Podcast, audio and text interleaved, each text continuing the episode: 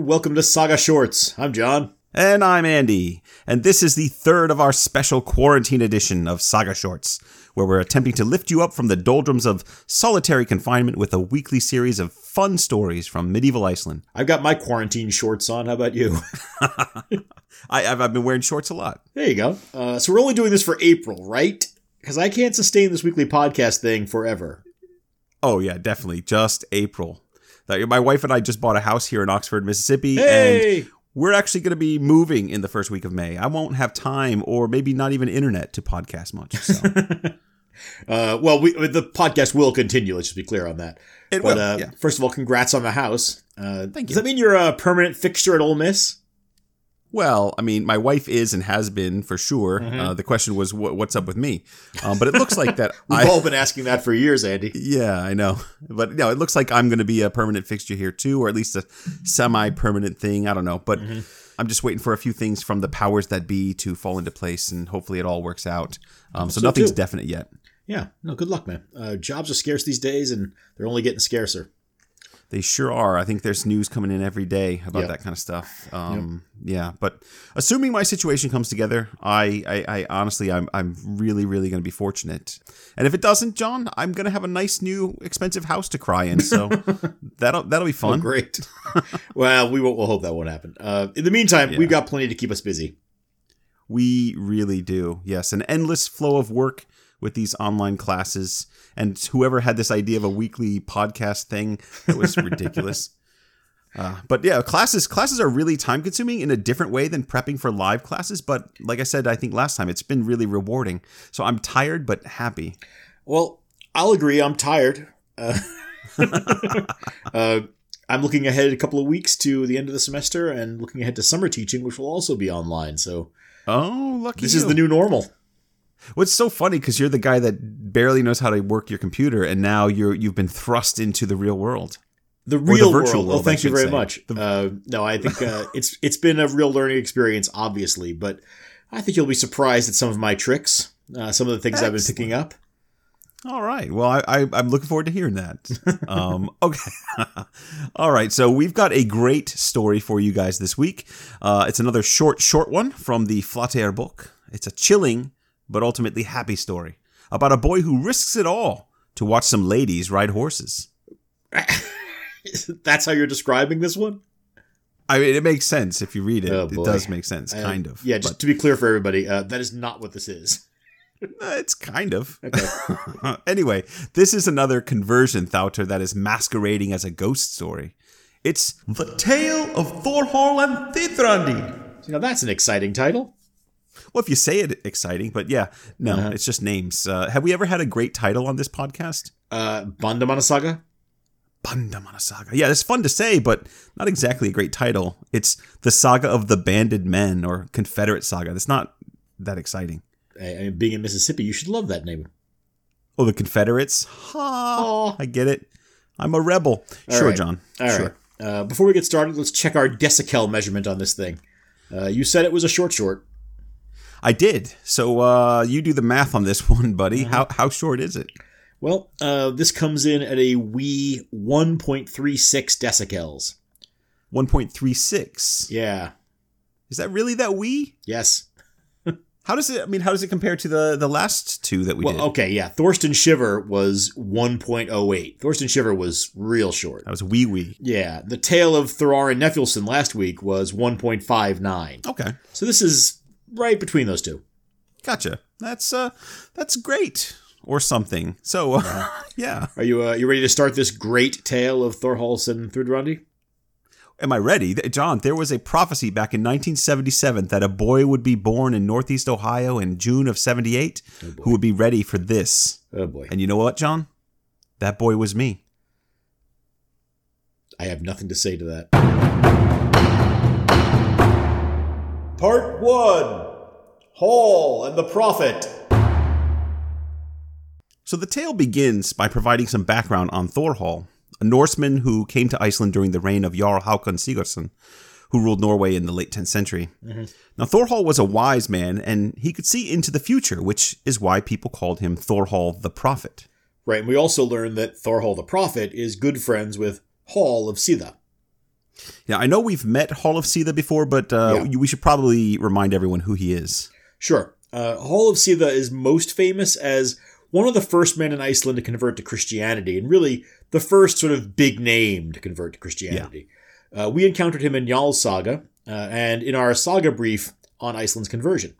Yes, that's right. And Hall of Sitha has a son called Thithrandi, and he's said to be the handsomest and most promising of all men in Iceland at that time. Well. And no matter where he goes on his travels, everybody loves him. Oh, and he's also said to be very uh, humble and the most accomplished and gentle man who has ever lived. Yeah, they're heaping on the praise, aren't they? They really heap that praise on. It's it's embarrassing when they talk about him. Uh, we haven't heard like this many superlatives about a guy since we met Arnkel in Eyrbyggja Saga. Yeah, personality wise, yeah. And that's not a great sign because people that exceedingly handsome and beautiful and promising often face difficult times in these stories. They sure do, but maybe maybe things will turn out different for Thithrandi. You never know. I, I mean, I've read the story, I do know, but a careful listener to a story like this should already be concerned for Thithrandi. I think so. Yeah, yeah. and we're only getting started. Yeah. Well, let's just see what happens. Maybe things will turn out well. So one summer, Thorhall the prophet pays a visit to his friend Hall of Sida at Hof in Alftafjord, and he's on his way. Uh, well, let's just see what happens.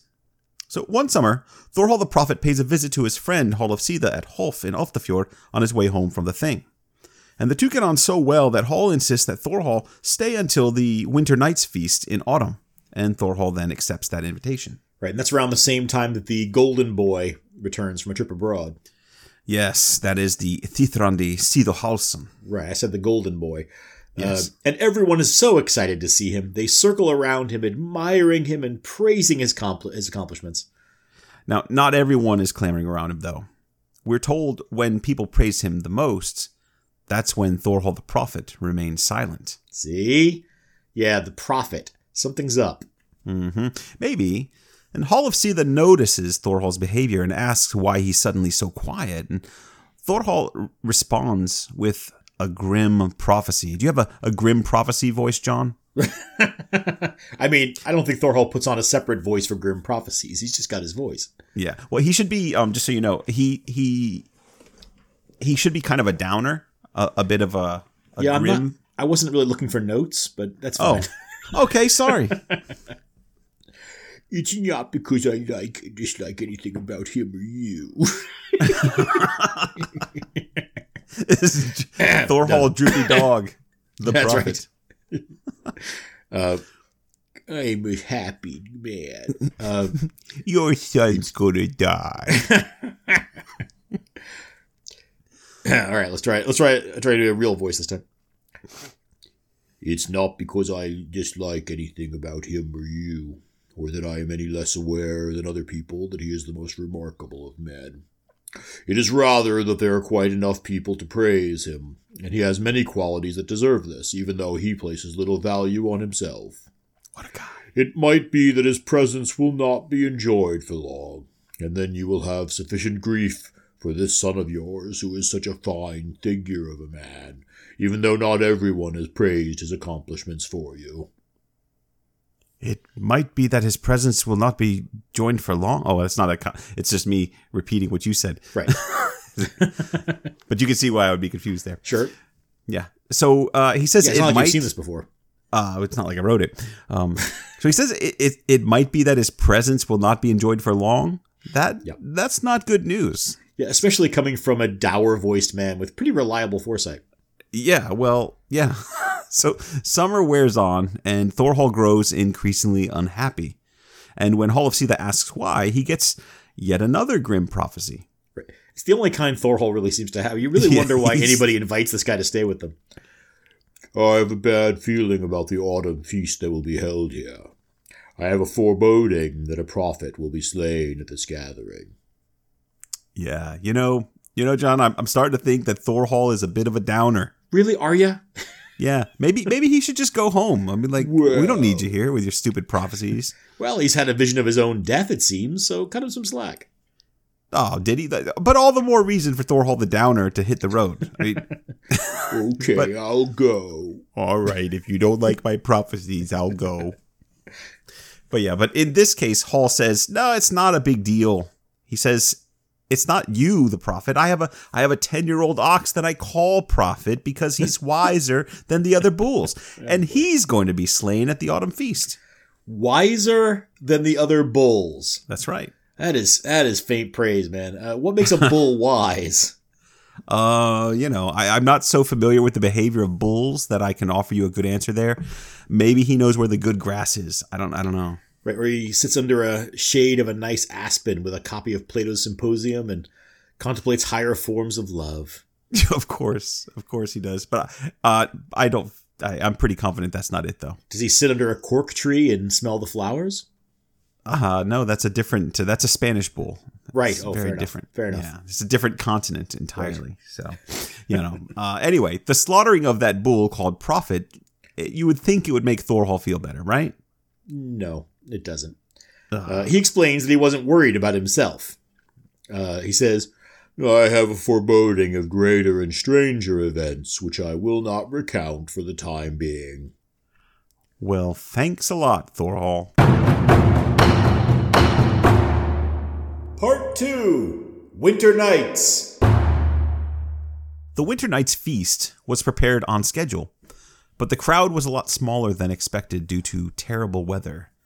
The storms are raging outside, John, which suggests that Thorhall the Prophet might have been onto something. You know, I don't know if we've ever actually talked about the Winter Nights uh, festival much on the podcast before. I think you know what we've definitely encountered the holiday because it pops up in a lot of sagas, but I don't Yeah, know. yeah. You're right. I don't know if we've talked about it before. Although I would say there's probably because there's not that much to say about it. Right, right. It's come up in Gisli's saga.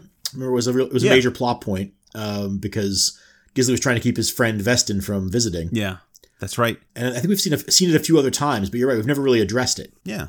And again, there's not that much to say about it. The the Winter Nights or the Veternater feast was a pagan holiday that celebrated the end of harvest season and the start of winter, and that was usually around mid October in Iceland. Right. And it kind of div- helps divide up the year. Uh, and we don't know a lot of specifics about how pre-Christian Icelanders would have celebrated the Winter Nights, but saga evidence suggests that the occasion was marked with the sacrifice of an animal or animals to the family's gods, and a three-day feast with games and storytelling, and of course, plenty of drinking. Oh, poor Prophet the Bull. he never saw it coming, John. Right. Sorry, did you say profitable? Stop it. Don't be silly. I said poor Prophet the Bull, and you heard me. yes. Um, if he was really the wise prophet that Hall claimed him to be, I think that bull would have uh, made his way out of there as soon as the festival started getting closer. Yeah, yeah. Well, I guess he was too steeped in Greek philosophy to see the man with the knife creeping up behind him. Well, I mean, you can either contemplate the infinite or you can, you know, focus on your navel and your immediate surroundings, Andy. What kind of a bull do you want to be? I, I want to be the one that's still alive. Well, fair enough, but I'm sure he at least tasted great. All that time and contemplation would have given him real texture. Well, it's too bad that more people didn't show up for the feast because all that yummy prophetic bull is going to go to waste now. Speaking of prophetic bull, uh, Thorhall waits until everyone is seated at the feast to share yet another gloomy prediction. of course he does. Just when I've got a big plate of oracular bovine meat in front of me, he's going to interrupt. Listen, listen, everyone. I would like to people to take my advice tonight. Nobody should go outside because great harm will come about if you do. Whenever portentous things happen, please take no notice of them. If anyone reacts to the sounds coming from outside, something terrible will happen. Wait a minute, John. Yeah. Didn't we do this one already? Uh huh. Is someone going to get up and go to the bathroom in the middle of the night and talk to a devil coming out of the Uh, toilet? No, no. I mean, well, not actually travel to the bathroom. Although I can't promise that nobody's going to go to the bathroom.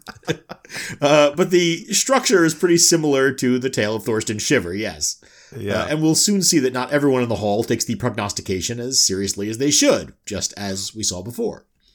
Yeah, well, in the meantime, Thithrandi, Hall of Sitha's extra remarkable son who is so meek and humble, he makes sure that everyone is having a good time. He waits on the guests himself and he even gives up his bed to some of those guests. Uh-huh.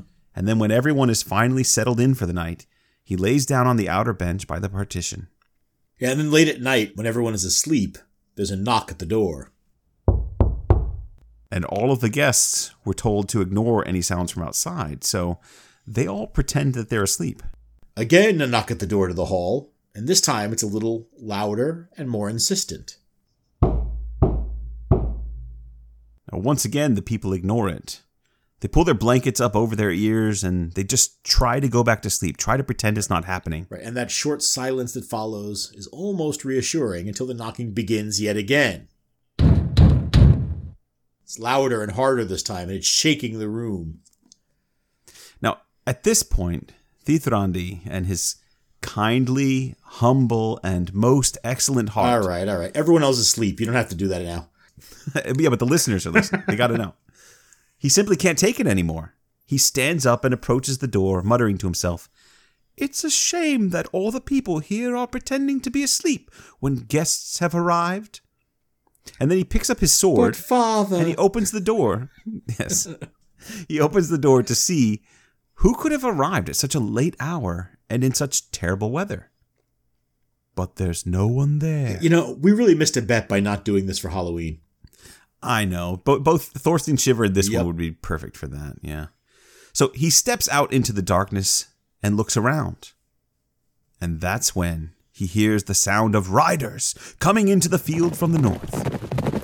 And there, riding across the field and toward the house, are nine women on black horses, all of them dressed in dark clothes and carrying an unsheathed sword in their hands. But then Thithrandi heard another sound, this time coming from the south. Nine more riders were entering the field. Only these women were riding white horses and wearing light clothing. But the black riders swiftly crossed the field as the white riders rushed to cut them off. Thithrandi turns to run into the hall, hoping to call the others to come and see this amazing sight. But he wandered too far from the door, and the black riders swarm and attack. Thithrandi raises his sword and defends himself bravely. And this would be the point in the story where someone goes to the bathroom.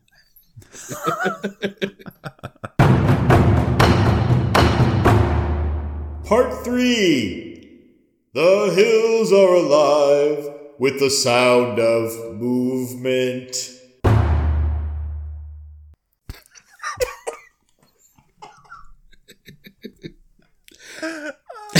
You know what? That wasn't funny before, but after you just talked about his pants, I got beer up my nose. God damn. Oh man. So Early in the morning, when the moonlight is still shining on the frost, Thorhall wakes up and checks on Thithrandi. He quickly discovers that Thithrandi isn't in bed, nor is he anywhere to be found in the hall. He doesn't need any powers of prognostication to realize it's probably too late for poor Thithrandi. So wait a minute now.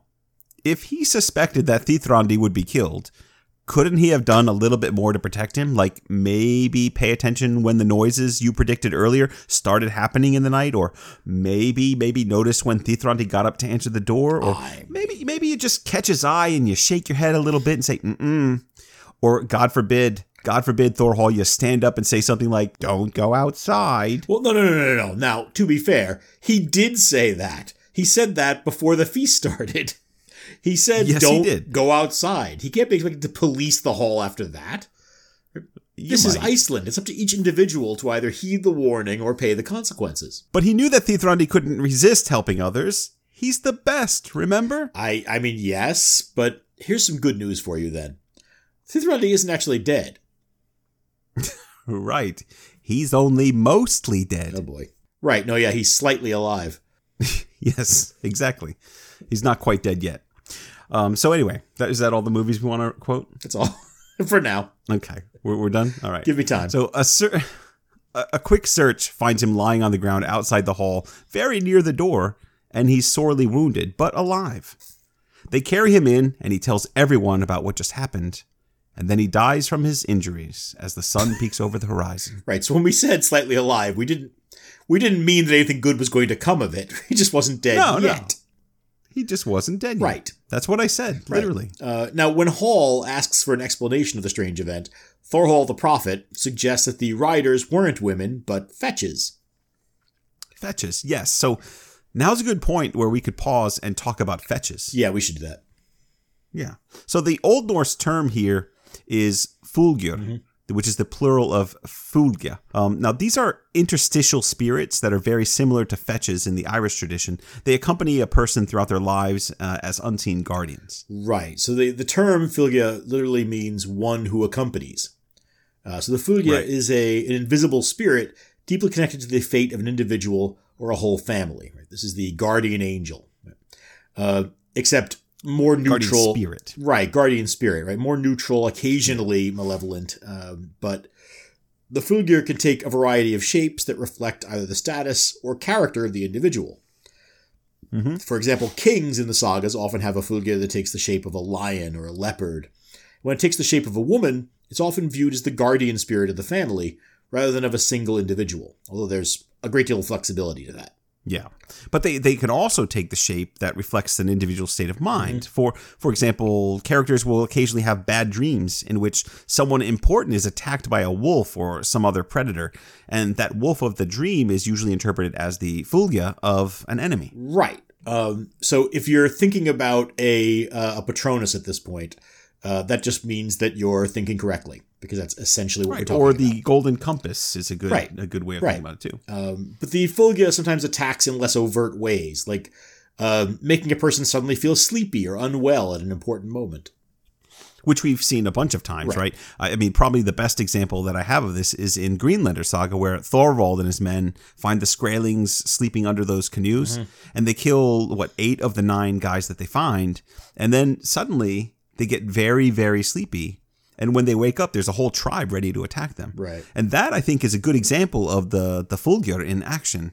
In that case, it's either a very powerful Fylgja of the Skraeling who escaped, or it's a Fylgja of the tribe as a whole. Right. Uh, and if it's not clear Or about maybe of the land, the whole, the whole, all the the Fylgja of all of Vinland, Right, kinda right. pushing the Vikings away. right the, the the sort of the general spirit of unwelcomeness. Yes. Uh, yeah. Now, if it's not clear by now, anytime you see a Fylgja or are affected by one in some way, uh, bad things often happen soon after. Uh, now, Mhm. this uh, Fylgja, like we said, is an invisible guardian spirit. Doesn't typically reveal itself to anyone, including the individual it's attached to, unless something really significant and often terrible is about to happen. Yeah. Which is usually the person's death. Right, exactly, yeah. So, like when Thord sees a bloody goat lying in the field in Njal's saga, uh, as soon as he describes the vision, Njal said, Yep, you're about to die, buddy. Uh, and sure enough, Thord is killed by three men in an ambush. So the point here is that if you see your Fylgja or someone else's, you're probably gonna die. And with that, we've kind of covered the basics of this phenomenon. Uh, what do you say, John? All right, back to the story. Yes, yes. back to the story. Thor Thorhall the prophet has explained that the w- women who attacked Thithrandi were probably the Fulgir of Hall's family. He goes on to call them Disir, uh, which are high-ranking female guardian spirits who watch over families and their homesteads. See, now I, I, I'm just getting more and more frustrated with Thorhall because first he says they're Fylgja, and then he says they're Disir. You know, pick a spirit, Thorhall. I mean, to be fair to him, right, these are not like cut and dried categories. There's a bit of overlap between the two. I, I mean, I know, but the Disir are much more powerful than just a Fylgja. It's almost like they're local deities. In fact, if, if I remember correctly, the Disir are among the most important recipients of the Winter's Night sacrifices. Well, so they're kind of riled up for some Right, right, true. Uh, but again, there's enough overlap here that I don't think we need to be super worried about it. Look, I think that Thorhall is not only a downer, but he's also sloppy. He's like the Toby from HR of saga literature. I believe you. You don't watch The Office, John? No, I've actually never seen it. Well, Sorry. I mean, for the listeners, that's a joke for the listeners. Oh, there you go. Well, I'm sure that was a. I'm sure there's a lot of knees being slapped and sides being held. Well, I sure hope so. but, But, uh, you know what? If it if it flops, it's not the first one that I've thrown out there. Well. hit the ground like a dead fish. Now, to defend Thorhall, he predicted this would happen. He didn't predict specifically the Fylgja, but he did predict that bad things would happen if anyone went outside. No, he no, he said something bad might happen, and then he did nothing to prevent it. That's problematic. Uh, uh, word beeth full of wrath, Andy. Fate is fully fixed. Oh, come He on. basically says as much to Hall when Hall offers to cancel the feast. Does he now in Old English? Because that would be weird. no, in Old Norse, but I don't have that phrase in my pocket in Old Norse the way I do Old English. Uh, And Thorhall has a pretty good sense of why the Disir of Hall's farmstead might be acting a little crazy. He says, I guess that there will soon be a change in religion, and that better traditions will then come to Iceland. I expect that these Disir of yours, who have accompanied this present faith, knew about the change in religion, and that your family would cease to be in their hands. Now, they would not have been content to receive no tribute from you, and they will have this for their portion. The other, better Disir, would have wanted to help him, but with things as they are, they were incapable of doing so. Now those in your family who share in the delight that they presage and follow will benefit from their support. Okay, so to interpret this, the, the Black Riders represent the pagan religion, Right? and they're a little ticked off because the White Riders, who are coming into the field, represent Christianity. But because Christianity hasn't taken root in Iceland yet, they are not fast enough to get there to Right. save uh, Thithrandi. Yeah, they're they're attached to the coming of the new faith, and that new faith Yes. has not quite arrived yet. So they're on their way. You can see them kind of cresting the hill, but yes. at this moment, it, it's actually interesting because it means that this is a very dangerous time in Iceland, doesn't it? Mhm. Right, that the Yeah. the the uh, the land is full of angry spirits who Right. know that their time of dominance is coming to an end and are acting out. Hmm Yeah, and Thithrandi goes on for quite a while after this, talking about the joyful time that is to come when Mm-hmm. God in his omnipotence would look upon Iceland with merciful eyes and free the people from the thraldom of the devil. Yeah, no, for a medievalist, it's a great passage that blends the language of religion, law, warfare. I mean, you, It you, really bef- is. you before were talking about this, the attack of the ghost seal. I would be more interested in thinking about the ghost seal as a fylgja if we're thinking about it this way, right? As a manifestation of the sort of the dying pagan religion on the island, kind of Yeah. thrashing around and trying to find some outlet. The way True, that but we did have the we did have the introduction of Christianity right before that. Right, in- right, in exactly.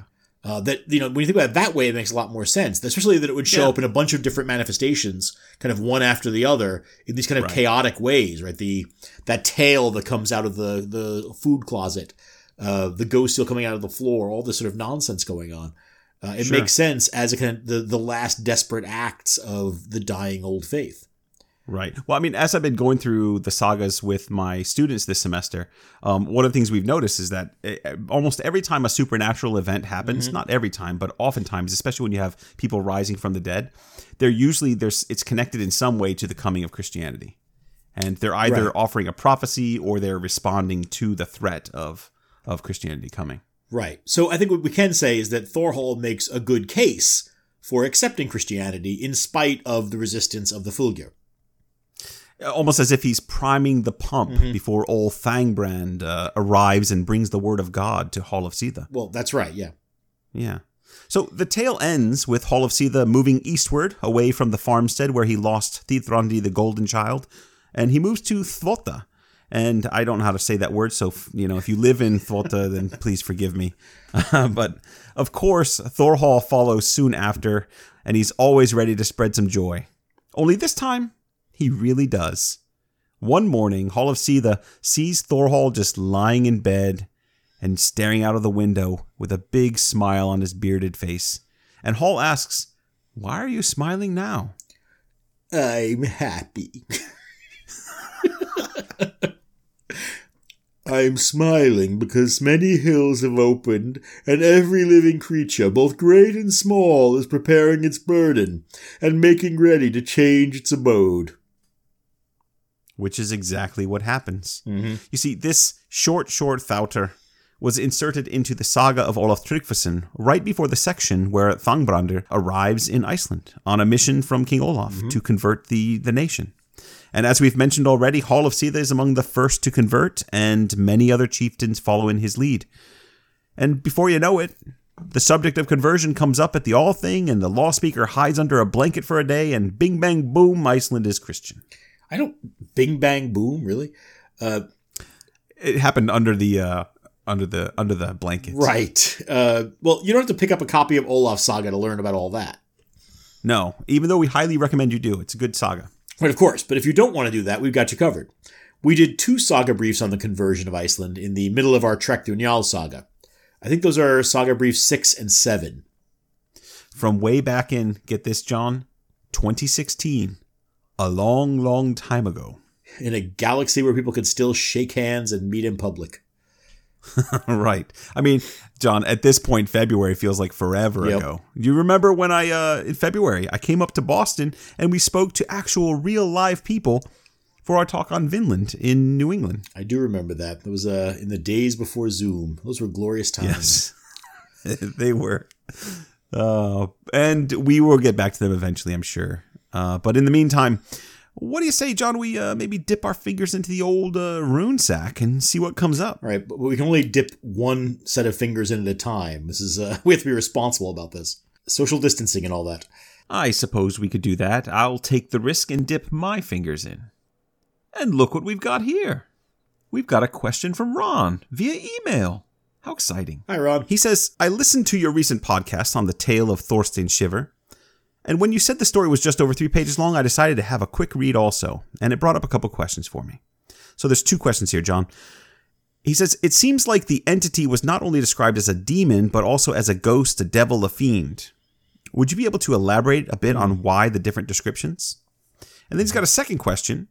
The phrase stop beating around the bush appeared in the translation, and I've heard this phrase in modern times, and I was rather surprised to see it being used so long ago. Was this phrase in use then, or was this paraphrased, or is this part of the translation?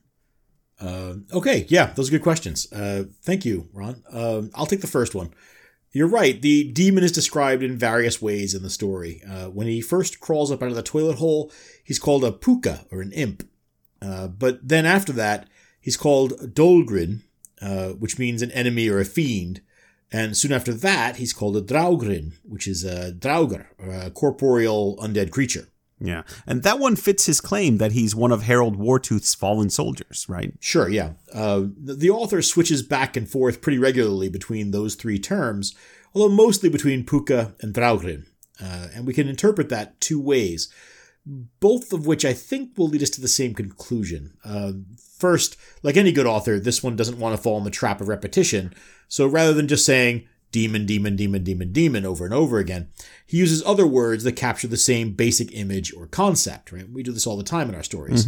We could call this creature a devil or an imp or a demon or a fiend. Or a beast, or even a sprite, if you want to get to the little mischievous things. Uh, yeah, variation is pretty common in storytelling, so there's no surprise there. Uh, but of course, that's you know, it's still it Yeah. does create some confusion if you're not sure about the terminology. Right, and you said there's a second interpretation, so let's. Well, the second one I think is more speculative, but we've read enough sagas to know these authors don't seem to distinguish much in their terminology about the undead and ghosts and spirits that walk around medieval Scandinavia. Yeah, and, and I think that that's right. That's not because they don't know what they're talking about, though. They just have a different idea of what a ghost is than we do. Right. Yeah. Almost every ghost that we encounter in the sagas and literature of medieval Iceland is a corporeal being. Right. They can move objects. They can touch you. They can hurt you. Yeah, especially if you decide to maybe wrestle one. They've got Right. hu- superhuman strength, and they like to crush people. Well, yeah, yeah.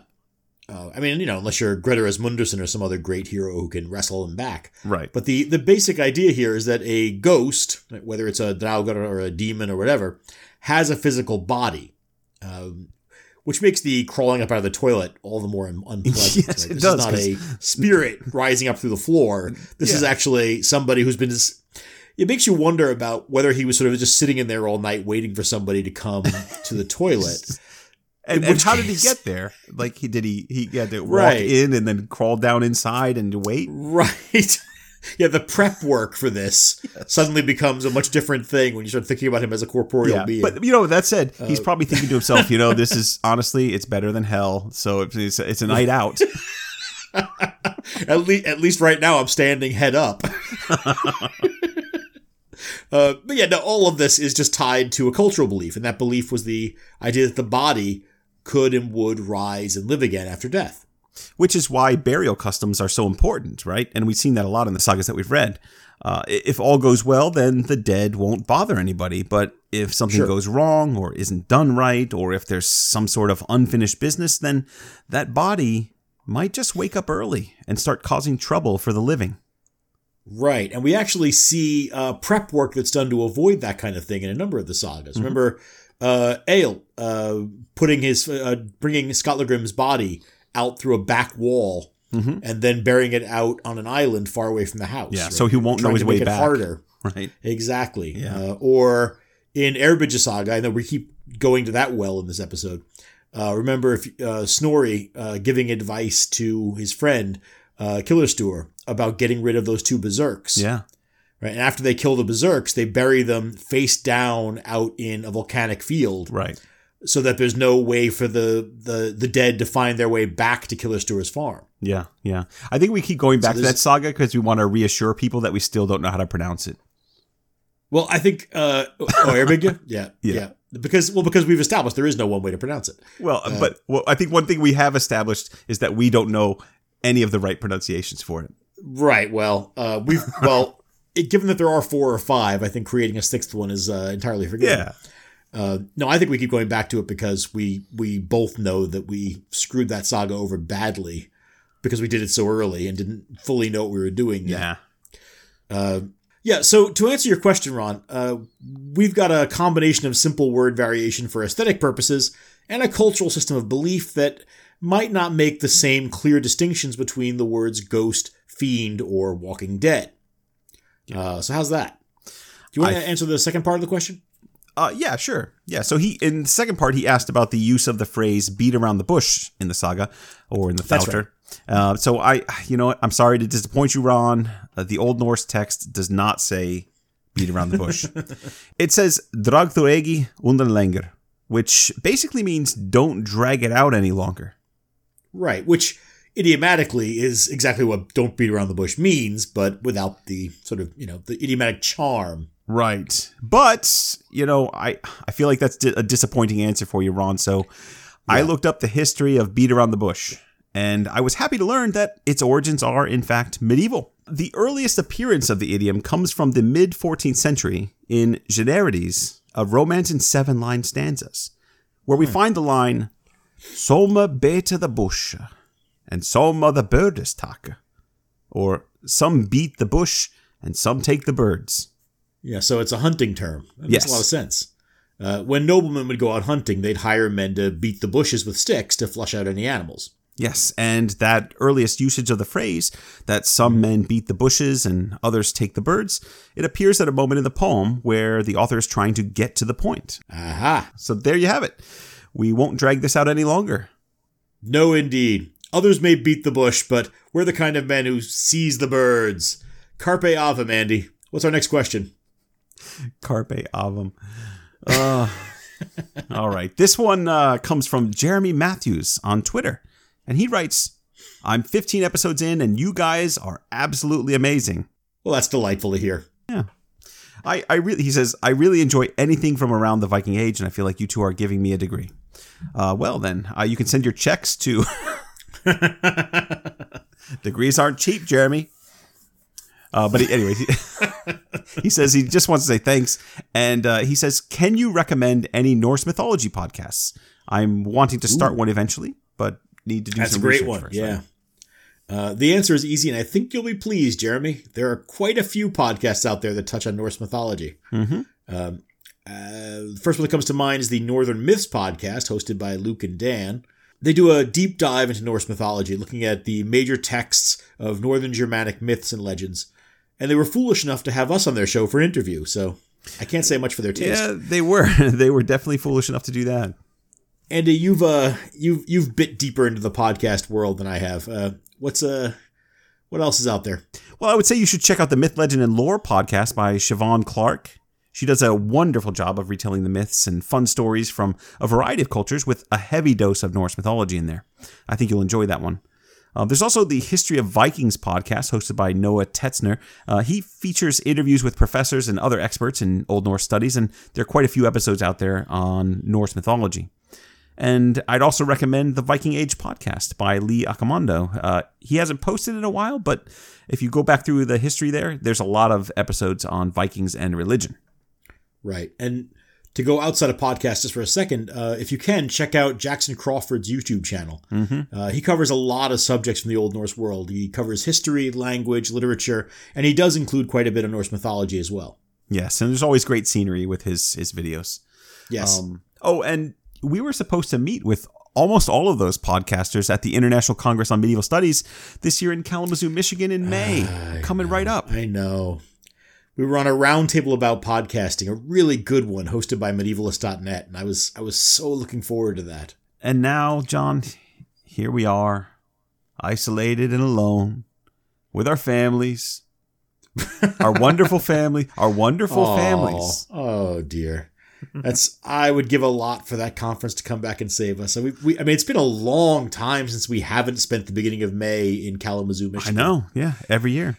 Well, there's a saying we have in Cleveland sports fandom, John. Why us? No. no, there's always Yeah. next year. Uh, great. How's that one working out for you? Uh, well, I got to tell you, I'm uh, I'm really excited about next year. The Indians are looking prime for another playoff run. Browns, I think, are stacked, and they've got a great new head coach. So the sky's the limit, Johnny. I, I'm, I'm excited. Oh, sure. Yeah, let me know how that works out. well, uh, I mean, assuming sports ever starts up again, uh, I I really really miss baseball right now. Yeah, I do too. Yeah, but you're a Mets fan. What's to miss, John? Well, the beginning of April is often really, really promising. It's October. You got to so worry this about. is actually the part I miss. Uh, all right. Well, that about does it for this episode of Saga Shorts. Please let us know what you thought of it, or if you have any questions about this one or any other thing that we've bumbled through in the past seven years of podcasting about these sagas.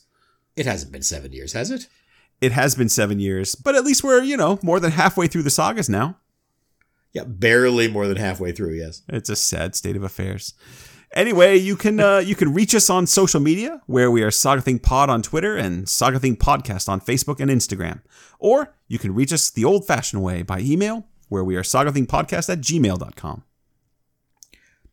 Or you can write a note, attach it to a nice fat pheasant or a fox's tail, and we'll send our beaters in to flush it out. How exciting! We're going on an adventure. We're going on a fox hunt. Uh, we'll be back in one week with the last of our April saga shorts. Yes, we will. And which thattr are we doing again, John? It's the unforgettable tale of the Volsi. Ah, yes, Volsa thattr. I can't wait for that one. It's going to be fun. Yeah, uh, quick warning, it's kind of dirty, so you want to earmuff your kids for that one, or maybe not even play it around them. All right. Uh, with that advertisement, thanks for listening, everyone. Bye for now.